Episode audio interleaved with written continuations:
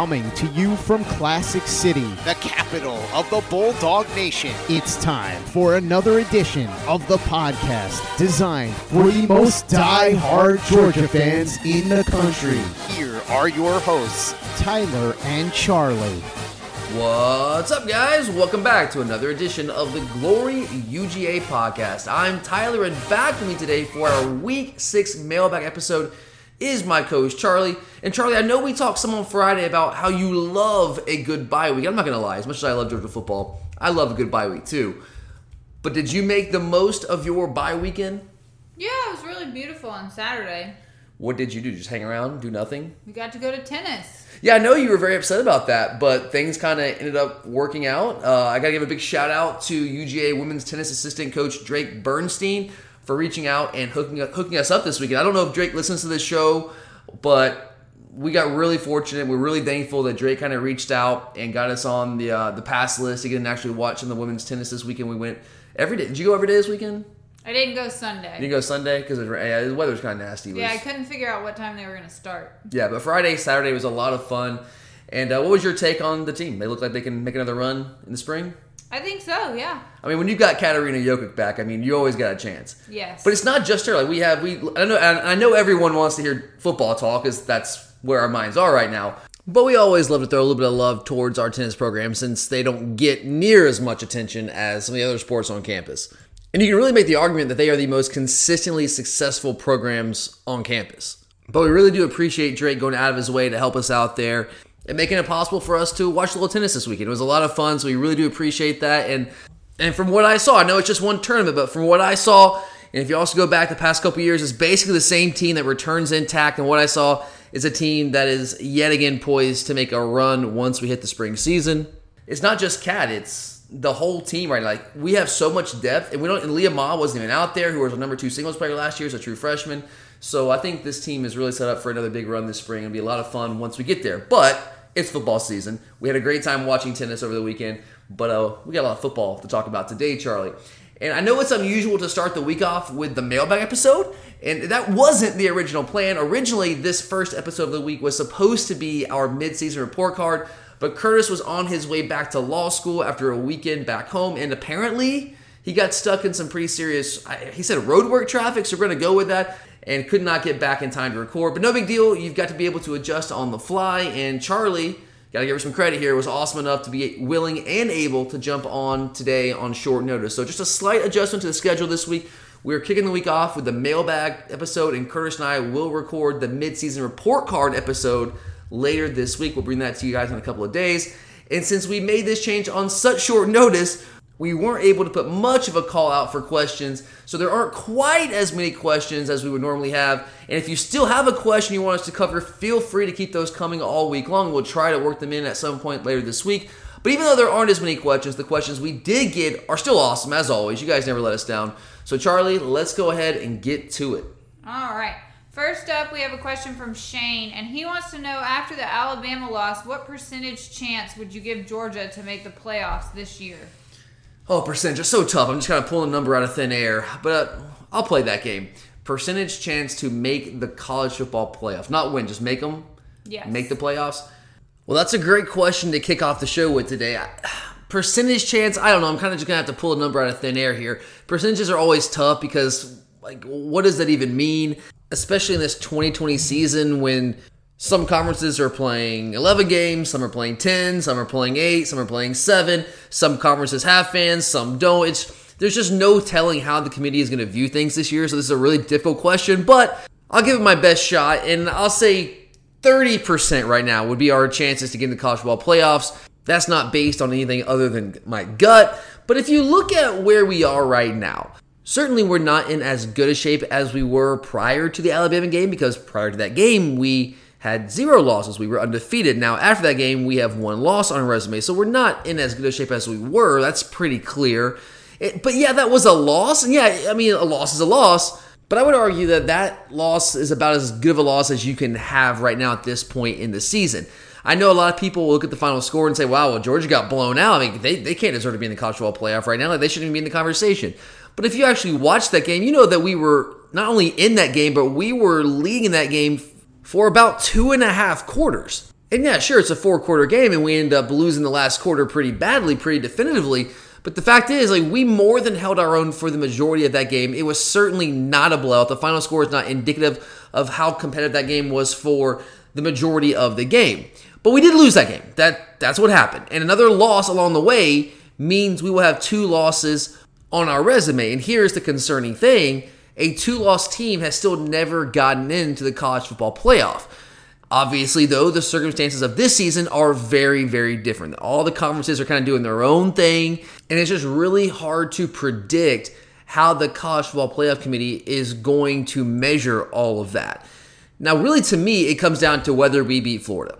If we can beat Florida and not screw up somewhere else along the way like we did to South Carolina last year, because let's not forget, guys, last year, if we don't screw up at home against South Carolina, we're still probably in the college football playoff, almost certainly going to get in the college football playoff. We probably wouldn't have done much once we got there with how we ended the season, but we were probably going to be in the college football playoff. So if we can just beat Florida again and not screw up somewhere else along the way, I think that we're going to have a really good shot, because then we would almost certainly get the rematch with Alabama. If we win that game, obviously we are in the college football playoff.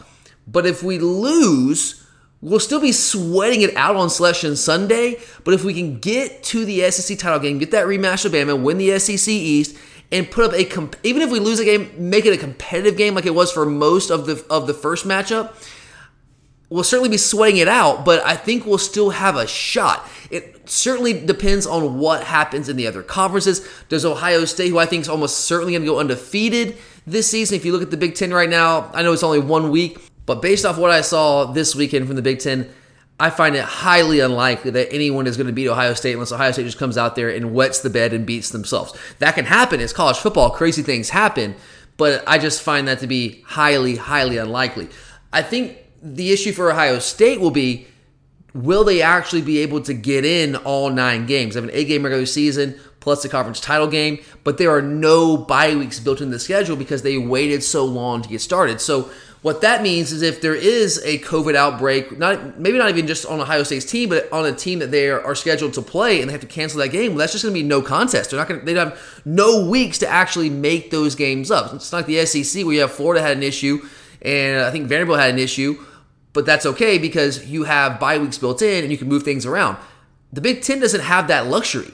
So if there is an outbreak either on Ohio State's team or a team that they're playing, then that's just a game they're not going to get in. So are they going to get in a full nine games, or are they get in six games, seven games? I, I don't know what the answer to that's going to be. And if they don't get in a full season, how does that impact how the college football playoff committee views them, and how does that impact their resume? And you also have to look at the Big twelve. What happens, let's say right now, Oklahoma State is undefeated. What happens if Oklahoma State goes undefeated? That's that. That is something that, if you're a Georgia fan, you do not want to happen, because, like, obviously we want to win the S E C and play our way in, and we don't want to have to be waiting on pins and needles on Selection Sunday, seeing there were two losses, just hoping for the committee to do something that they have not done, make the unprecedented move to put a two-loss team in. It could happen this year. If it's ever going to happen, it's probably going to be a year like this, but you don't want to you don't want to be waiting on that kind of scenario. But, like, let, let's just say, guys, it'd be really great if Oklahoma State lost somewhere along the way. They still have to play Oklahoma. They still have to play Texas. And they actually have Texas this weekend. So I think Oklahoma State is probably going to end up being in the Big twelve title game right now. They look like the most complete team. Their defense is actually playing really well for an Oklahoma State team. And they got Spencer Sanders back at quarterback. So they have that kind of three-headed monster on offense. Defense is playing pretty well. And the Big twelve has just been so average this year. I mean, some of those losses early in the year in week one to Arkansas State and Louisiana, that really hurt that entire league, because they don't have any other out-of-conference opportunities to make up for some of those uninspiring losses. They just don't have any opportunities to get a high-profile out-of-conference win to really kind of compensate for some of those losses. So if Ohio State gets a full season in and they go undefeated, and Oklahoma State goes undefeated en route to the Big twelve title, then I don't think we get it. I think you have Clemson, Alabama, and then Ohio State and Oklahoma State. I think in that scenario, those four teams would get in, and we'd be on the outside looking in yet again. But if Ohio State doesn't get a full season, if they somehow end up blowing a game that they should not end up losing, because I don't think there's anyone on their level right now in the Big Ten, or if Oklahoma State loses a game, because I think that's all it's going to take. If you look at the Big twelve right now and you look at kind of their profile from a conference standpoint, I think if Oklahoma State loses a game, even if they win the Big twelve title, if they lose a game, I think that opens a door for us if our two losses are to Alabama. And they were two very competitive losses. Our only two losses were to the the number two team in the country. That would give us a real shot. Again, the, the committee has just never done that. I think that we had a better argument. I think we're the better team than Oklahoma each of the past two years, but it didn't matter because the committee went with the conference champion. That's what they went with. They didn't go with the team that was probably the better team. They went with the team that had one fewer losses, even though they played a weaker conference. That doesn't matter. The Big twelve has been weaker every single year, but it didn't matter because Oklahoma was able to get there with one loss to that weak schedule and win the Big twelve title, and that was enough to put them in the college football playoff. So I'm not overly confident in our chances if we don't win the S E C, but I, I still think there's a chance. It just depends. And, and who knows? Let's say Oklahoma State somehow ends up losing two games, or the Big Ten, the Big twelve champion loses two games. That's look at the scenarios right now. Iowa State, they now have two losses. Oklahoma has two losses. Texas has two losses. The only undefeated team is Oklahoma State. So if they lose to Oklahoma, they lose to Texas, which is certainly possible. I don't know if I would say it's likely right now, but it's possible. Or they lose to Kansas State, which is possible, then I think that that obviously opens the door. But I just, I, I have no way to know how the committee is going to view this season. They've been big on data points in the past, which is why the Big twelve had to reinstitute the title game. Remember a couple of years back? That was, what, five or six years ago now, with Art Briles and Baylor, and then you had T C U, had two really good teams in the Big twelve, but neither one got anything that left out. There was no Big twelve title game. They did, they did not have that extra data point. That's literally the argument that the committee used. They just didn't have that extra data point. So what does the Big twelve do? Well, they go ahead and they add the Big twelve title game back into the picture, and that certainly helped them in the past couple years, get Oklahoma in the past three years. So does that precedent carry on through this year, even though we have these crazy COVID circumstances? Or do they give teams more leeway and say, yeah, we know it's not your fault that you're that you only got seven games in. We'll give you the benefit of the doubt, and we'll just base it on what we saw, which would be a big reversal from what they've done in the past. Will they? How will they judge conference strength? It's really tough to determine how you're going to schedule conference strength when most conferences are not playing non-conference games. The S E C, Big Ten, Pac twelve not playing non-conference games. And the, the, the conferences that are playing non-con games, like the Big twelve and the A C C, they're not playing anyone with a pulse. They're all playing baby seal. So how do you measure conference strength? That's just really difficult to know. So do they even take that into account? I just don't know. I don't know how they're going to do it. So with all that uncertainty, I can't sit here and say that I'm confident. What I can say is I feel like we almost certainly have to beat Florida and find our way into the S E C championship game and get and get a rematch with Alabama. If we win the game, we're clearly in. If we don't, I, I don't think we're dead. I don't think we're completely out of the picture. It's just going to be really tough, and we're going to be sweating that out, and it's really just going to depend on, number one, what happens in the other conferences, and number two, how does the committee view this season? What are their metrics? What are the metrics that are going to drive their decisions? And we just don't have the answers to that right now. So I'm just not overly confident unless we win the S E C. But I do think we need to get to the title game, and I feel good about our chances to beat Florida. I know people are really down on Stetson Bennett in the offense right now, and I understand that. I, I can't say that I'm super confident in what we have at the quarterback position right now. But I do think that we're a better team than Florida. That's no guarantee by any stretch of the imagination that we're going to win that football game. But I still like our team. I like our coaching staff. And I think we can find a way to win that game and get ourselves an opportunity to play Bama again in a rematch in the S E C championship game. And, and we'll see what happens from there. But I, I think thirty percent is about right for how I feel right now. But again, that's just me grabbing a number out of thin air. I, I, I don't know how to quantify that exactly. All right. Justin and Cliff both want to know how much Jaylen Waddle's injury impacts Georgia's chances in a potential rematch with Alabama. Yeah, that's a, that's a popular question right now, and I certainly think that it helps us. And look, I, I'm torn on this. Again, yes, it certainly improves our chances to beat Alabama without Jaylen Waddle. A big part of what they do offensively and why they're so dynamic offensively is they have multiple elite N F L-type wide receivers. It makes it very difficult to defend them when you have a quarterback that can distribute the ball as well as Mac Jones is doing right now. And you also have an awesome offensive line that protects the quarterback really well, and you have a great run game. You have a, a senior running back who is going to be a Heisman Trophy contender all season. Like, it, it helps to have all those guys too, but I really think the key to this offense is their passing game. It's the fact that they have multiple elite N F L wide receivers, and when you take one of them away, it absolutely allows you to do different things from a coverage standpoint. When you have two of those guys out there, and Metchie isn't quite at the level of DeVonta Smith and Jaylen Waddle, he's certainly coming along, and he's a really good receiver in his own right. He very well could eventually become a guy like that, but he's not quite there yet. So when you take a guy like Jaylen Waddle out of the equation, you have one true elite wide receiver left in DeVonta Smith, who is really, really good. That guy is an absolute N F L wide receiver. But now all of a sudden, you can do some different things schematically from a coverage standpoint. You can shade to his side. You can shade a safety over the top. You can bracket him a little bit. Yeah, you might leave Metchie one-on-one at times, but I think we're okay against John Metchie in man coverage. Jaylen Waddle's a different story. We saw him make us pay to the tune of over one hundred sixty yards in that matchup a couple weeks ago.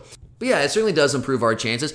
It'll give us the ability to get up in the face of DeVonta Smith a little bit more, get our hands on him, play a little press man coverage because you can put a safety over the top, and just take your chances with guys like Slade Bolden and John Metchie on the outside in more man coverage, which I think that we can handle. I feel really good about us handling Slade Bolden in man coverage, and I feel pretty good about us with with Metchie as well. So I really do think it frees us up to do some different things schematically from a coverage standpoint that maybe we weren't able to do in that first matchup. But the reason I'm torn is that I don't I don't like beating teams because they're shorthanded. Because you know that's what people are going to say. It's, oh, yeah, they couldn't beat him when they, when they had Jaylen Waddle. And I guess it really ultimately doesn't matter. All that matters is you get in the college football playoff and you win the S E C title. That's really what people remember. But I, I, I like to beat teams when they're giving you your best shot. I don't like to beat them when they're shorthanded. A win is a win. I will take any win. And right now, we're shorthanded as it is, as we had a guy who probably is the most talented quarterback on the roster in J T Daniels, who's not playing right now due to the lingering effects of an A C L injury. So I, I guess we could also say, yeah, well, they beat us without J T Daniels because he wasn't able to play. I mean, you you, you can argue that all day long. But still, I, I just I like to be able to beat teams when they're at their best because there's no excuses. But again, a win's a win, and if we're able to beat them without Jaylen Waddle, I'll take it. And Charlie, if you don't mind, real quick before we get to our next question, I do want to remind everyone about our friends at MyBookie. Between the N F L, college football, the World Series is still going on.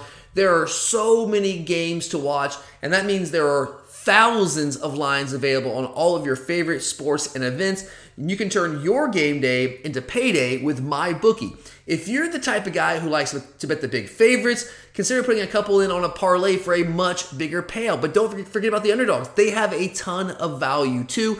The thing about the N F L, you guys watch N F L every Sunday, underdogs are never really dogs on Sunday. Every team truly has a chance to win, and you do too with MyBookie. They've got everything you guys would need. They got game spreads, championship futures, player prop bets, presidential props. It's never too late to get in on the action and start turning your sports knowledge into actual cash in your wallet. Sign up at MyBookie, and when you do, use our promo code OVERTIME to claim a deposit match dollar for dollar all the way up to one thousand dollars. Stacked U F C cards, presidential prop bets, all the major sports, and so much more. Really, everything you guys could ever imagine to bet on, they've got it. All you have to do is sign up today to begin your winning season exclusively at MyBookie. All right. Cliff has another question and wants to know, what improvements are you looking to see from the defense over the past two weeks? Well, number one, we've got to do a better job from a defensive backfield standpoint of winning those fifty-fifty balls. And I don't even know necessarily if they're really fifty-fifty balls anymore. I mean, I know that's the cliche, hey, it's a fifty-fifty ball. I think it's more like seventy-thirty balls. I, I would give the offense, you know, much more of an advantage in those plays. They know where the ball is going, and, and the rules just favor them anyway. But we've got to do a better job of when the ball's in the air, attacking the ball, and not allowing the receiver to come down with it. Whatever it takes, just don't allow the receiver to come down with it. Because against Alabama, that's honestly what it was. Our, our, our D Bs, it, for the most part, were in good position. Yeah, we had that long touch. Was it the ninety-one-yard touchdown of Jaylen Waddle where Tyson Campbell just falls down at the end? But he was in pretty decent position. I think that ball still would have been completed, but it probably wouldn't have been the ninety-one-yard touchdown pass. But you have the, the touchdown pass to DeVonta Smith in the end zone. Our D Bs were in pretty good position most of the night. Not every single play, but most of the night we were in a pretty good spot. The problem was we were just not winning those fifty-fifty balls or seventy-thirty balls, whatever you want to call them. We were not winning those contested balls. They were coming down with them. And offensively, on the flip side, we were not coming down when we had our opportunities. And that's not, I know that's not the question. The question is about the defense. But that's the biggest issue right now, at least from what I saw against Alabama, is those receivers are really, really good, and they go up and they attack the football. Yes, they're fast. Yes, they're athletic, but they also have really strong hands, and they are able to go get the football, and they win those battles at the top of the route. We've just simply got to do a better job of winning those battles at the top of the route and find a way to, I mean, I'm not, I'm not even saying necessarily come down with the interception, but just do not allow those balls to be, be completed. That's the number one thing that I saw in that game that really gave them the edge late in that game is they just won those balls, and we didn't, and that was the difference in the game. All right, next up, Princess wants to talk more about the defensive backs and Kirby getting out-schemed consistently in big games. He also states that Stet is who he is, but there is a way too much talent on defense to be giving up five hundred yards and forty-one points. Yeah, that's a great point. And I just kind of mentioned the defensive backs there in that last question. But yeah, they certainly did not play as well as they needed to in that game against Alabama. I will defend them a little bit, though, and just, and put out there that, yes, they need to play better, but those Alabama receivers are legit. It's really, really tough in this day and age of modern college football with the way the rules are structured, with the way really things just everything favors the offense. Now that you can run R P Os, you can have offensive linemen four yards on the field, so your your, your defenders read run, but it's actually a pass. It's really tough to defend. That's, they, they can't do that stuff in the N F L. You don't see that stuff because it's against the rules. In college football, it's allowed. So it puts the defense at its advantage. There's no doubt about it. But that, that is the way it is, and you've got to adjust and you've got to make plays. And Alabama receiver, receivers are really, really talented. When we are in a position where you have so many of those receivers, well, they, at least they did two weeks ago, from a coverage standpoint, there's very little that you can do other than play those guys in man coverage. You have two options. You can either play them in man coverage, or you can sit back in zone and let them just pick you apart with those underneath routes that they that they take for twenty, thirty yards. That's what they do when they get the ball after the catch. That's what Ole Miss did the week before we played them. I mean, they, they just played zone all game long, and they gave Alabama those underneath routes, but they would throw a little five-yard pass, and Waddle and Smith would take it for twenty, thirty yards. And they did that to the tune of seven hundred plus yards as a record for Alabama in total offense in a single game. And obviously, I know that we're a lot better than Ole Miss defensively. We have better personnel. I get that. And if we had employed that strategy, they probably wouldn't have put up seven hundred yards. But you're basically just giving them free throws if you do that all game long. And those guys, after the catch, are really, really explosive. So I do think the best option is to play them in man coverage, but it's really, really difficult because we can't do what we like to do defensively from a defensive back standpoint. Kirby, for a long time, has been a strong advocate of kind of mugging those guys. Strong press man coverage on the outside, getting your hands on and being physical. And we do that almost all the time. But we didn't do it as much as Alabama because of the blow-by factor. Those receivers have the speed and the explosiveness to blow by you. If, if you try to get your hands on them and they are able to get off that press, they're gone. You are not catching up with them. I don't care if you're Tyson Campbell. You're not catching up with those guys. So we played off of them a little. Yeah, we're playing man coverage. We're played off of them a little bit more than, we, than we're used to. And our, and our D Bs, that's not their game. The reason that we're typically successful in the defensive backfield is that we just beat up some of those receivers. We get, we get our hands on them. Seth Williams, I mentioned this last week. Against Auburn, we absolutely beat up Seth Williams. Tyson Campbell was all up in his grill all game long, being physical, getting his hands on, pressing him at the line of scrimmage, and we completely took Seth Williams out of that game. But Seth Williams is not as explosive as Jaylen Waddle, not as explosive as DeVonta Smith. So if he gets by you, you can still catch up because Tyson Campbell's a great athlete. With Smith and Waddle, it's much tougher to do that. So you play off him a little bit, and then you give him some of those easy throws. It's just a tough like, – and also when you don't press them like that, they have a two-way go. And now that they get that free release, it's extraordinarily difficult with the way the rules are structured, with what you aren't allowed to do defensively and trying to defend against the, the, the pass. It's just really tough to handle when you have multiple receivers that can do that because you can't really just, you, you can try to take one of them away, that's fine, but you're still going to have one of those guys that's free in man coverage and he's going to beat you all night long. So it's just a really tough ask to defend those guys. And look, our, our D Bs, like, they're not perfect. We've got to do a better job, like I said, of of winning some of those fifty-fifty balls at the top of the route. There's no doubt we've got to improve there. We have to improve our eye discipline. That's one of the things I get frustrated with. Go back to week one, that, that uh, game against Arkansas. The long touchdown pass we gave up, Richard LeCount gave up on that play. It's because his eyes were in the backfield. He got, he got caught looking in the backfield at the play action, and the receiver ran right past him. And we do that too often. We, and honestly, we've given up too many big plays this year. That's been one of Kirby's M Os since he got here, is to eliminate the big plays if at all possible. Make the teams go ten, twelve plays down the field and execute all the way down the field and score on you that way. That's fine. You cannot give up the big plays. And we've got to do a better job of not allowing ourselves to lose some of those fifty-fifty balls and give up those big plays because those are just easy scores. So right now, we're not good enough offensively, as we saw against Alabama, to match them score for score. We've got to force them to kick field goals. We did a better job of that in the first half. In the second half, we just we just... didn't do it. We just didn't execute. It was that simple. So, yeah, we definitely have to improve in the defensive backfield, win some of those fifty-fifty balls. Um, but I would I would very respectfully and slightly disagree about Kirby getting out-schemed consistently in big games. I know that when you look at the box score and Alabama has five hundred yards, forty-one points, that, that's tough, and especially when we have as much pride in our defense as we do and we think as highly of our defensive unit as we do, and we should. It's still a really good defense. You go back and look at the S E C title game last year against L S U, and it performed really well. But I would also say who did perform well against that L S U offense. I know it was last year. I don't know if we got out schemed. We just, I mean, wh- wh- when they have the receivers that they have. They have three receivers. You got Clyde Edwards-Helaire, you got the tight end, and they can basically run their entire offense with the same personnel. They don't have to sub in guys. It makes it extraordinarily difficult to match up with them from a personnel standpoint when they can go from eleven personnel to essentially zero personnel in one play, and they don't have to sub anybody out. And that makes it very, very difficult to match up with them. So I, I don't know if that was so much schematics as opposed to just being that L S U offense having the personnel that made it so difficult for any team in America to match up with them. I thought we did a pretty decent job for the most part. We gave up too many big plays in that game as well, but all things considered, compared to how everyone else played them, I thought we did a pretty decent job. Not a great job, obviously, but a decent job defending them. And I'll go back to the Alabama game, the national title game in two thousand seventeen, the two thousand eighteen S E C championship game. I thought we out-schemed Alabama in those games. I mean, guys, we were outmanned in both those games. Our talent level was not at the level of Alabama in two thousand seventeen or two thousand eighteen.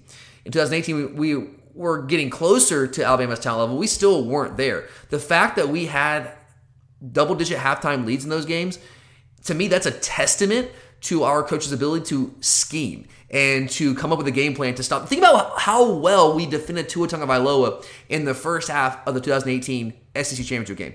We out-schemed them in that game. Think about how well we defended Jalen Hurts in the first half of the National Championship game.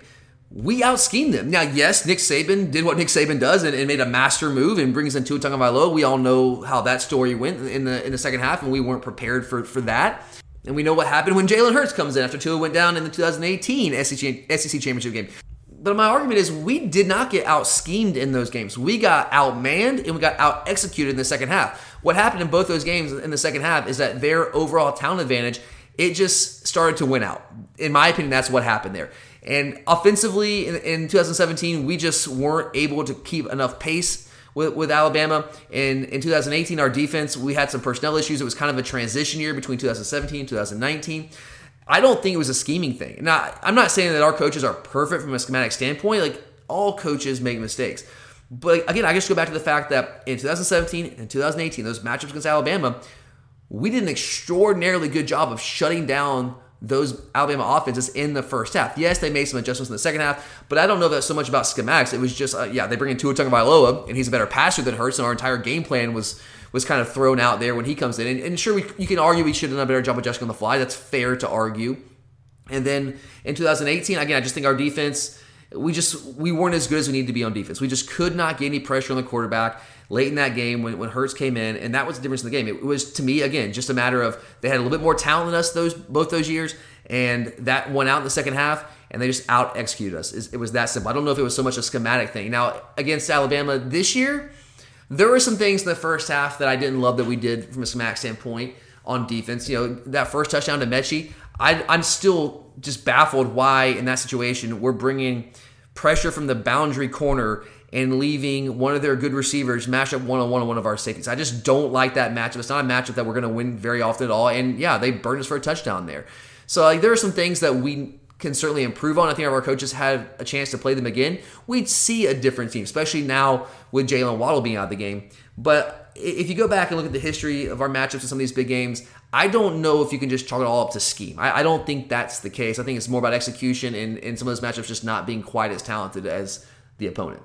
All right, let's switch over to the offensive side of the ball. Darren wants to know what is going on with George Pickens. After the way he ended the twenty nineteen season, he should be having a much greater impact, and he wants to know why he hasn't been more of a factor this year. Yeah, that's a million-dollar question. That's a really important question. We've got to find a better way of getting George involved in the offense, but there's a couple of things going on here. First off, I would say I, I, I totally appreciate the question and, and respect where you're coming from, and yeah, I do agree that we need to get George going. We need to get him more involved, but I do think he has been a factor, maybe not in terms of actually putting up massive yardage totals, but the attention that he has drawn from opposing defenses has freed up guys like Kiaris Jackson over the middle of the field. And also we saw Jermaine Burton against Alabama get some more one-on-one looks. The reason those guys are getting some of those opportunities is because of George Pickens.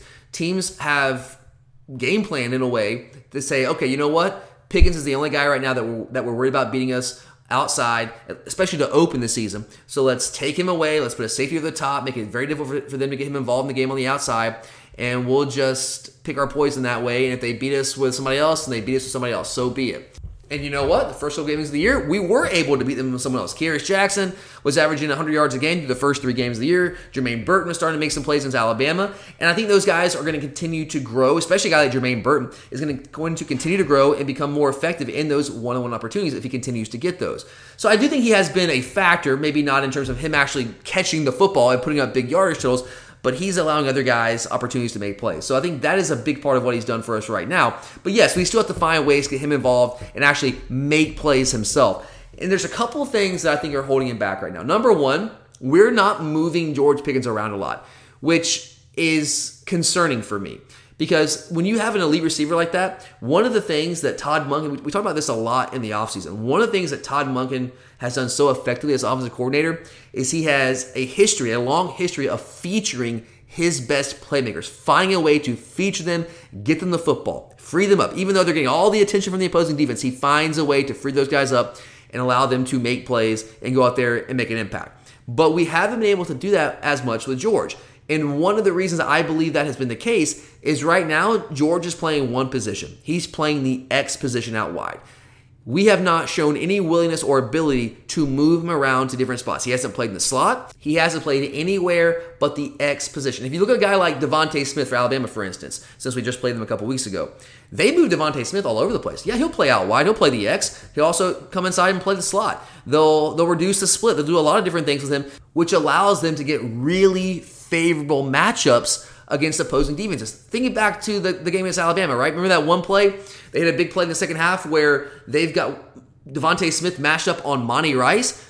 Monty Rice has no chance in that scenario. I actually thought he did a really good job of staying with DeVonta Smith, all things considered, but he has no chance to win that battle. And that's all because Alabama was able to scheme it up and create that matchup because they were able to move DeVonta Smith around to different spots on the field.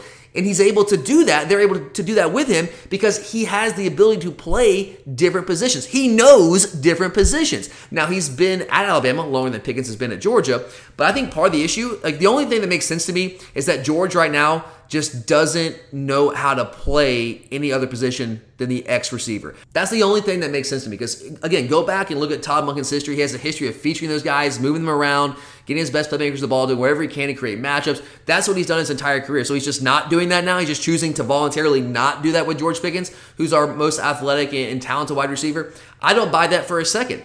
My theory is that George right now only knows how to play one wide receiver position. He's still a young guy. I mean, it took him most of last year to figure out how to play that one position. He was he was a work in progress all year long. He he, he made some some spectacular plays, some some of those eye-popping wow plays, but down in, down out, he wasn't consistently making those plays because he didn't always know what to do. And that's a young receiver. That I'm not like coming down on George. I'm not trying to beat the guy down.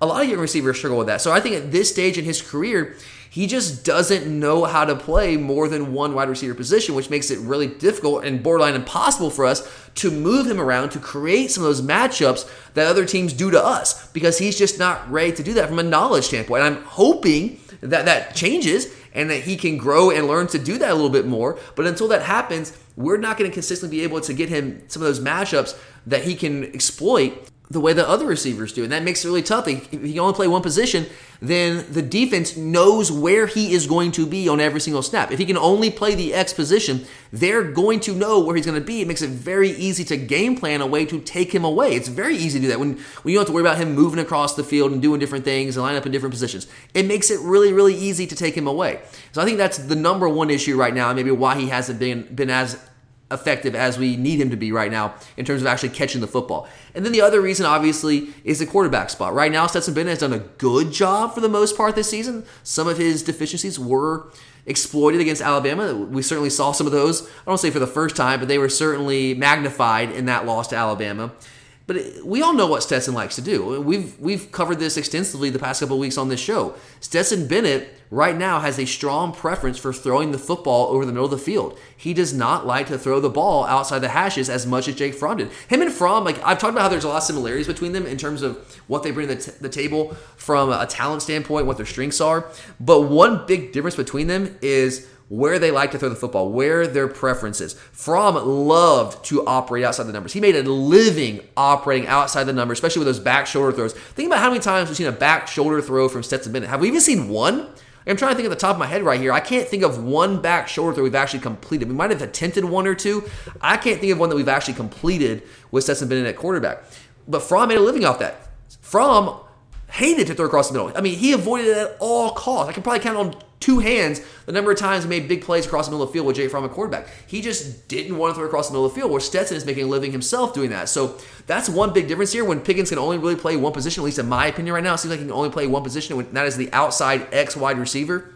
Then that just doesn't mesh with what Stetson Bennett does well and what his preference is as a quarterback. He just doesn't throw as well the outside, and he doesn't like to throw to the outside as much, at least from what we've seen through a couple of games here. I know it's a small sample size, but I think if you factor in that George right now only knows one position, again, my opinion, that's me reading into things, but I think that's, to me, it's pretty clear, and that Stetson doesn't really like to operate outside the hashes very much, well, then that's a recipe for Pickens not being very involved in the passing game. So I, I don't know what the answer is right now. How quickly can George learn to play the slot? Can he can he work on that over the bye week? I don't know. Can we just give him a couple of plays to work? Where like he doesn't have to know the whole playbook from that position, just has to match for a couple of plays. Can we start to do some things like that? I hope. Can we start to get Stetson to throw outside the hashes a little bit more? I don't know. I don't know if that's really within his wheelhouse. I mean, we know Stetson, like, he doesn't have like a noodle arm, but it's certainly not the strongest arm, and that makes some of those outside throws a little tougher to make, especially from one hash to the opposite hash. Those are throws I don't know if he's going to consistently make with uh, a lot of confidence. So I don't know how much that's going to change right now. So like it, it, it's frustrating. I know that people want to see Pickens get involved, and I really do too, but until he can start to play more than that one position, until we have a quarterback in there that can really throw the ball outside the hashes with a little bit more consistency, I don't know if we're going to see Pickens get as, as involved in this offense as we would like. All right. Next up, Paul says that you mentioned before the season that you saw Kentucky as a trap game based on where it fell on the schedule. He wants to know if you still feel that way after what you've seen from Kentucky this far, so far this season, and now that the schedule has been adjusted. I think the fact that we have the bye week now in front of, before this Kentucky game, and not play them right off of the Alabama loss, that certainly takes some of the, actually a lot of the trap game factor out of the equation. And Kentucky has been solid. They just haven't been as good as I thought they would be. I'm man enough to admit that. I thought that they would be better than they are. They've been pretty good defensively, but I thought they would be a little bit better defensively. But still, on the defensive side of the ball, they're fine. They're, they're still a good defense.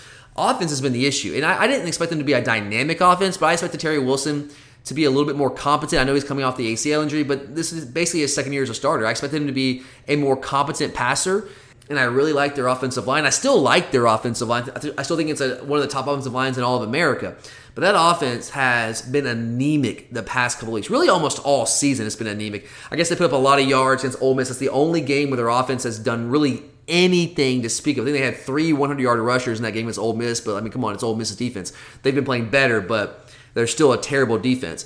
But in two of the last three games, Kentucky has not been able to break two hundred yards. No, I did not misspeak, guys. They have not been able to break two hundred yards of total offense in two of the last three games, and they haven't gone on over four hundred yards in any of the last three games. This offense is really, really struggling. The passing game is still not there. I mean, their passing game isn't much better than what it was last year with Lynn Bowden. Maybe a little bit, but certainly not, not by much. And without Lynn Bowden, their running game is not as dynamic. Sure, Terry Wilson can run the ball, but he's not Lynn Bowden back there. He's not that kind of electric runner. So their offense is having all sorts of issues. And really, their, the strength of their offense, if you can even call it a strength, is running the football. And that happens to be the strength of our defense. I just don't think that they have anything outside to really threaten us in the passing game, which has been, if there's a weakness in our defense, it's just obviously been defending the pass, the vertical pass down the field. And I just don't think that Kentucky can challenge us in that way. Obviously, we'll break this down a lot more in depth later on this week in the Kentucky preview show. I actually just went back and, and watched the, I watched about a half of the Kentucky-Missouri game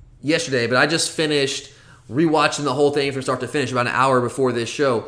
And that offense has some issues. I actually came out of that game more concerned about playing Missouri than I did about playing Kentucky. I think Missouri might be the trap game now, with that game falling right after Florida. That is a game, honestly, that I'm much more concerned about than Kentucky. I think Connor Basley, now that he's been inserted as a starter, as a redshirt freshman, that guy can play. He's good. Damon Hazleton out wide is a good wide receiver. I, I mean, obviously, we are a better team than Missouri. We're much more talented. But I think that might be more of a trap game now than Kentucky. I, I don't think Kentucky is as good as Missouri. Obviously, Missouri just beat them.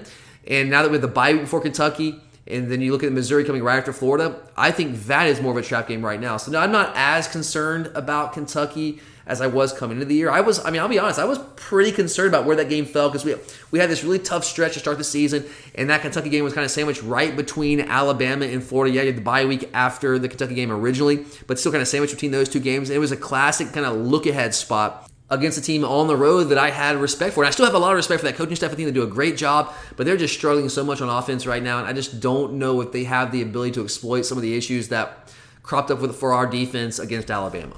Three questions left. Next, Thomas says that letting Justin Fields slip away over Fromm is Kirby's biggest own worst enemy mistake. Do you agree? He feels like the way college football is trending, speaking about mechanics and recruiting, that this leaves us two years to pull off a national title or we'll get left behind and slip back to middle of the pack S E C. Yeah, okay, so Thomas, I really appreciate the question. I really appreciate the thoughts. I do want to be fair to Thomas here because he sent this question, I think, right after the Alabama game, and I just didn't get a chance to include it on the mailbag show last week, so I wanted to make sure we get his, get his question here today. So understandably, like all of us, Thomas was, I imagine, emotional after that loss to Alabama, and I don't want to completely dismiss his thoughts here. I just I don't know if I necessarily agree with all of what Thomas is saying here, but I do appreciate the question, Thomas, and, I, and I've, I've let my feelings about the Fields versus Fromm debate. I, I, I've made that pretty clear. Actually, we did a whole show on that last week. If you guys, not on Fields versus Fromm, but, but just about Kirby's history of quarterbacks, his past, present, and future. And uh, if, if you haven't checked that out, go ahead and check that out, guys, because I, I try to lay it out as much as I could what Kirby's done at the quarterback spot since he got here, where we are right now, and what we can expect moving forward the rest of the way this season. And I, and I did touch on the Fields versus Fromm debate in that episode. And in case you missed it, just real quick here, I know a lot of people have heard me say this many times, but I'll throw it out there again just for anyone who might have missed it, any of our new listeners. I don't think that Kirby made a mistake in two thousand eighteen by starting Jake Fromm over Justin Fields. I know the vast majority of Georgia fans disagree with me, at least the ones that I hear from disagree with me there, and I, and I totally respect that. I just think when you look at that scenario, what I saw from Justin Fields, and yes, I admittedly will say that it was a small sample size. He did not get a ton of in-game action. But what I did see from him when he got opportunities in two thousand eighteen is I did not see a quarterback that was ready to operate the offense that we had in two thousand eighteen. In terms of making reads, going through progressions, he wasn't ready. Guys, he did not play a ton of quarterback in high school. He did not play near as much as Jake Fromm did. He wasn't as much of a finished product coming out of high school as a guy like Jake Fromm. It doesn't mean he wasn't going to be able to get there because the Justin Fields that we see now, and I watched that entire game against Nebraska on Saturday, that guy has come so far from where he was as a true freshman in terms of being able to read the field, understand coverages, know where to go with the football, go through progressions, make reads, all those things. He is doing all that stuff now, and that's what I said back in two thousand eighteen. It's like, this guy is going to get there. He's insanely talented, and there's no reason to think that he can't get there. He's just, he just wasn't ready in two thousand eighteen. And I think that Fromm was the right choice for that team in that season. And I know the argument is, well, okay, but you have to know that Justin Fields is going to be the guy long-term, so you go ahead and you just take your bumps with him in twenty eighteen, you hit the ground running in two thousand nineteen, two thousand twenty, and you win national titles both those years. And I get that argument, and, and like, if you believe that, then I, I'm not anything I say is not going to convince you otherwise, and, and there, there are strong merits to that argument. I understand that. But as a coach, you have to put yourself in the position of the head coach. How in the world, and I've said this many times, and I just keep going back to it, how can you look your seniors in the eyes in two thousand eighteen and say, you know what, guys, I'm going to play the quarterback that, that I don't think gives us the best chance to win right now, because I think if we play him now and take some losses this year, take some bumps on the road, that he go, he'll give us the better chance to win next year in two thousand twenty, a couple years down the road. I know you guys won't be here to enjoy that, but I think that's what's best for our program in the next couple of years. How can you look your seniors in the eye and, and say that? You just can't do it. That's just not how coaches operate. And maybe you you think that we should make that Kirby should make the hard choice and say, well, screw those seniors. It's, it's what's best for the program. And if you think that, then that's that's great. I mean, I just I don't agree with that. Those guys, they work as hard as anybody out there, man, and they deserve every chance to win that season. I think Fromm gave us a better chance to win that season. And oh, by the way, guys, let's let's not have complete revisionist history. It's not like Fromm was terrible in two thousand eighteen. Fromm was really, really good with the players he had around him, very efficient in two thousand eighteen. Maybe you can say Fields would have been more dynamic. Sure, he could make some more plays with his legs, but I, I just don't know if, like Fromm, especially after the L S U game, he was terrible that year. He was very bad in that game. I mean, I don't want to say he was the one that cost us that game. He certainly was a major contributing factor to that loss, just like Stetson was against Alabama a couple weeks ago. But after that game, he played lights out from Florida on. He played lights out. I don't know, like putting Justin Fields in the lineup after that, like was he going to play that much better than Jake was playing? I, actually, I think there's a, a world where our quarterback play might have gone down a little bit if you throw Justin Fields in that scenario, because I just don't think he, again, was ready to operate that offense. And what do you say? You're just going to change our entire offense in one week if you want to throw Justin Fields in there? I, I just don't know if that's feasible. So I, I just don't think that Kirby made a mistake there. Now, a lot of people do when you see Justin Fields light up for Ohio State. And I think, what do you go, twenty-seven for twenty-eight, twenty-six for twenty-seven, something like that against against Nebraska and play lights out. Like it, It's tough to see him in another uniform because he should be playing for us. But I don't know if I blame that on Kirby for starting Jake Fromm in two thousand eighteen. I think that was the right decision. Now, maybe how he handled it and how things went on behind the scenes, I don't know how that all that went on and how what happened there. But I, I don't necessarily think that was a mistake. And I know that's an unpopular thing to say, but that's just kind of how I feel about it. And then the other part of this, the way that college football is training, it leaves us two years to pull off a national championship, but we're going to get left behind and slip back to mid, mid-pack S E C level.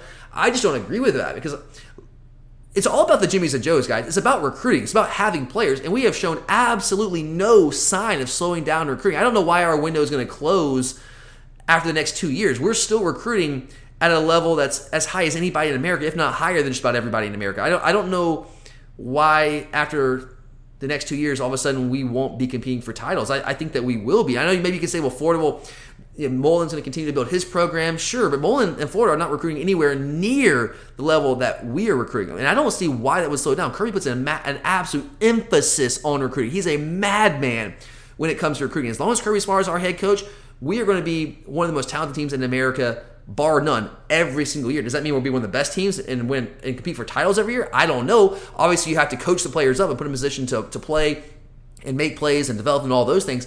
But I I don't see any reason why after the next two years we're going to slow down. We're going to continue to recruit as long as Kirby's here. We're going to continue to have one of the most talented rosters in all college football. And as soon, honestly, as soon as we have the quarterback position figured out, we are going to win a national title. I don't know if that happens this year. I, I'm, I have my doubts about this year, obviously. I've made that pretty clear. Next year, we'll see. We'll see what happens with, with Daniels.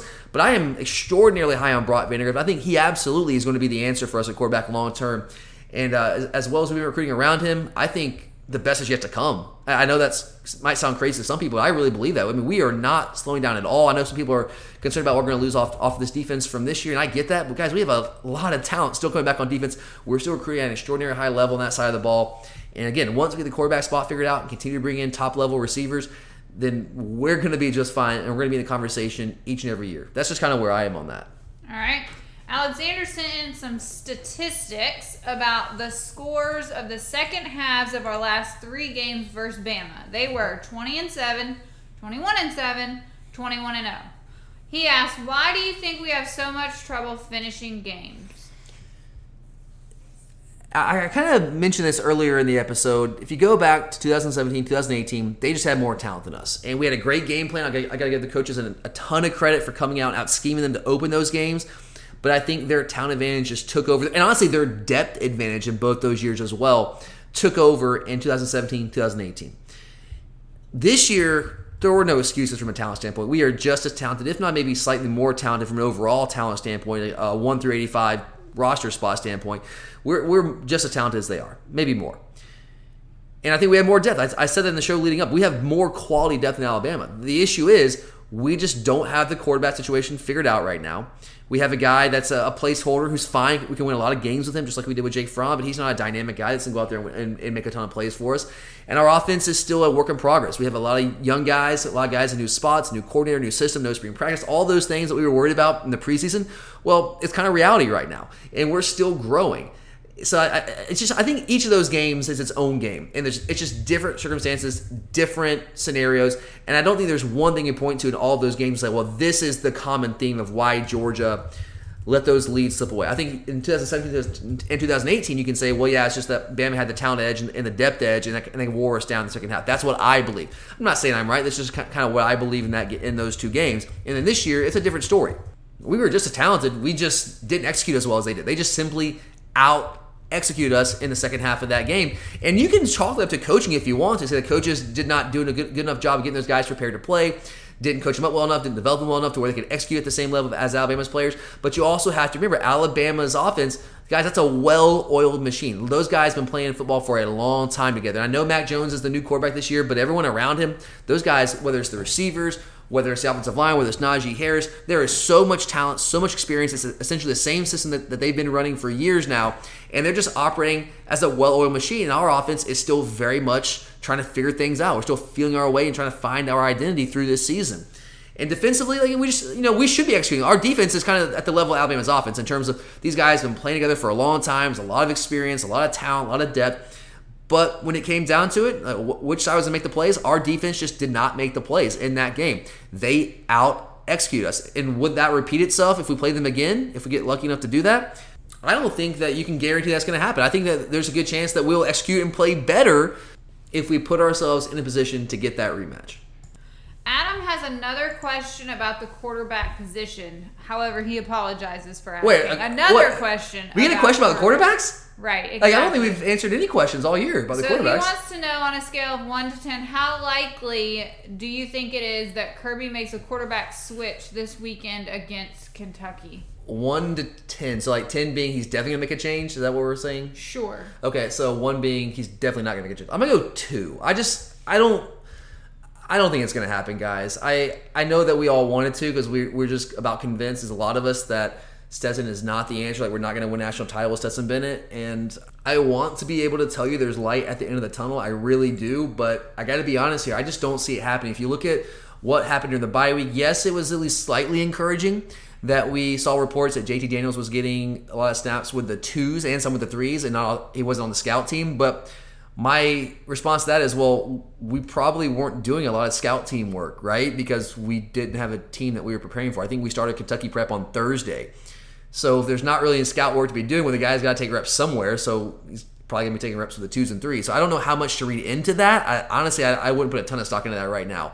Maybe, maybe I'm I'm missing something here. I just I don't know how much faith I'm putting in that. Like, that's a sign that he's getting closer and closer to being ready to play. I'm hopeful that that's the case, but I just I don't know if I'm ready to go there yet. And from all accounts, all the reports that I read was that Stetson was still getting the majority of the snaps with the one. So it didn't seem like there was much of a change in the pecking order during practice. So I just don't know how much hope we should have that it's going to change who's going to try it out there on Saturday against Kentucky. And also, if you pay attention to what Kirby said last week in, in, with his press conferences, his Tuesday press conference and the, the S E C teleconference on Wednesday, when he was talking about the quarterback position, I mean, one of the statements he said, I think it was on the Tuesday press conference, is he was talking about how we've got to play better around Stetson. He didn't say we've got to play better around the quarterback position. He said Stetson, we've got to play better around him. And I, again, maybe I'm reading too much into things, but to me, what I took from that is that Stetson is still the guy. And maybe we're trying to get J T ready and we're trying to get him closer, but I just I don't have a ton of confidence that we're going to throw somebody other than Stetson Bennett out there against Kentucky. Like I said last week, I do think if there's going to be a change, it'd be after this bye week, and this is the time to do it when you actually go in there and get a bunch of guys, different reps with the ones and, and kind of open up the competition. I just don't, from what I understand, it just it doesn't seem like that really happened this past week during the bye week. So I just don't have a ton of confidence it's going to happen. And who knows, maybe Daniels gets in there for a couple of series. I don't know. I just, again, I just, right now I would lean towards saying no. And in fact, I don't have a lot of confidence at all that we're going to see anyone other than Stetson Bennett on Saturday if it's not in mop-up time. So I'm going to go a two there. I'm not going to go a one because we do know that at least J T was getting some snaps from the twos, which he had not been doing all during the season. So maybe there's that small sliver of hope. But I'm certainly not very confident in that. But all right, guys, that does it for today here on the Glory U G A podcast. Thanks for listening, guys. Curtis and I will be back later on this week with our mid-season report card. No, it's not quite mid-season, but close enough, right? So we'll go with that later on this week. Then we'll have our Kentucky preview. And, of course, Charlie and I will be back to wrap things up at the end of the week with our Week six picks of the week. Have a great week, guys. Thanks for listening. For Charlie, I'm Tyler. And, as always, go Dogs.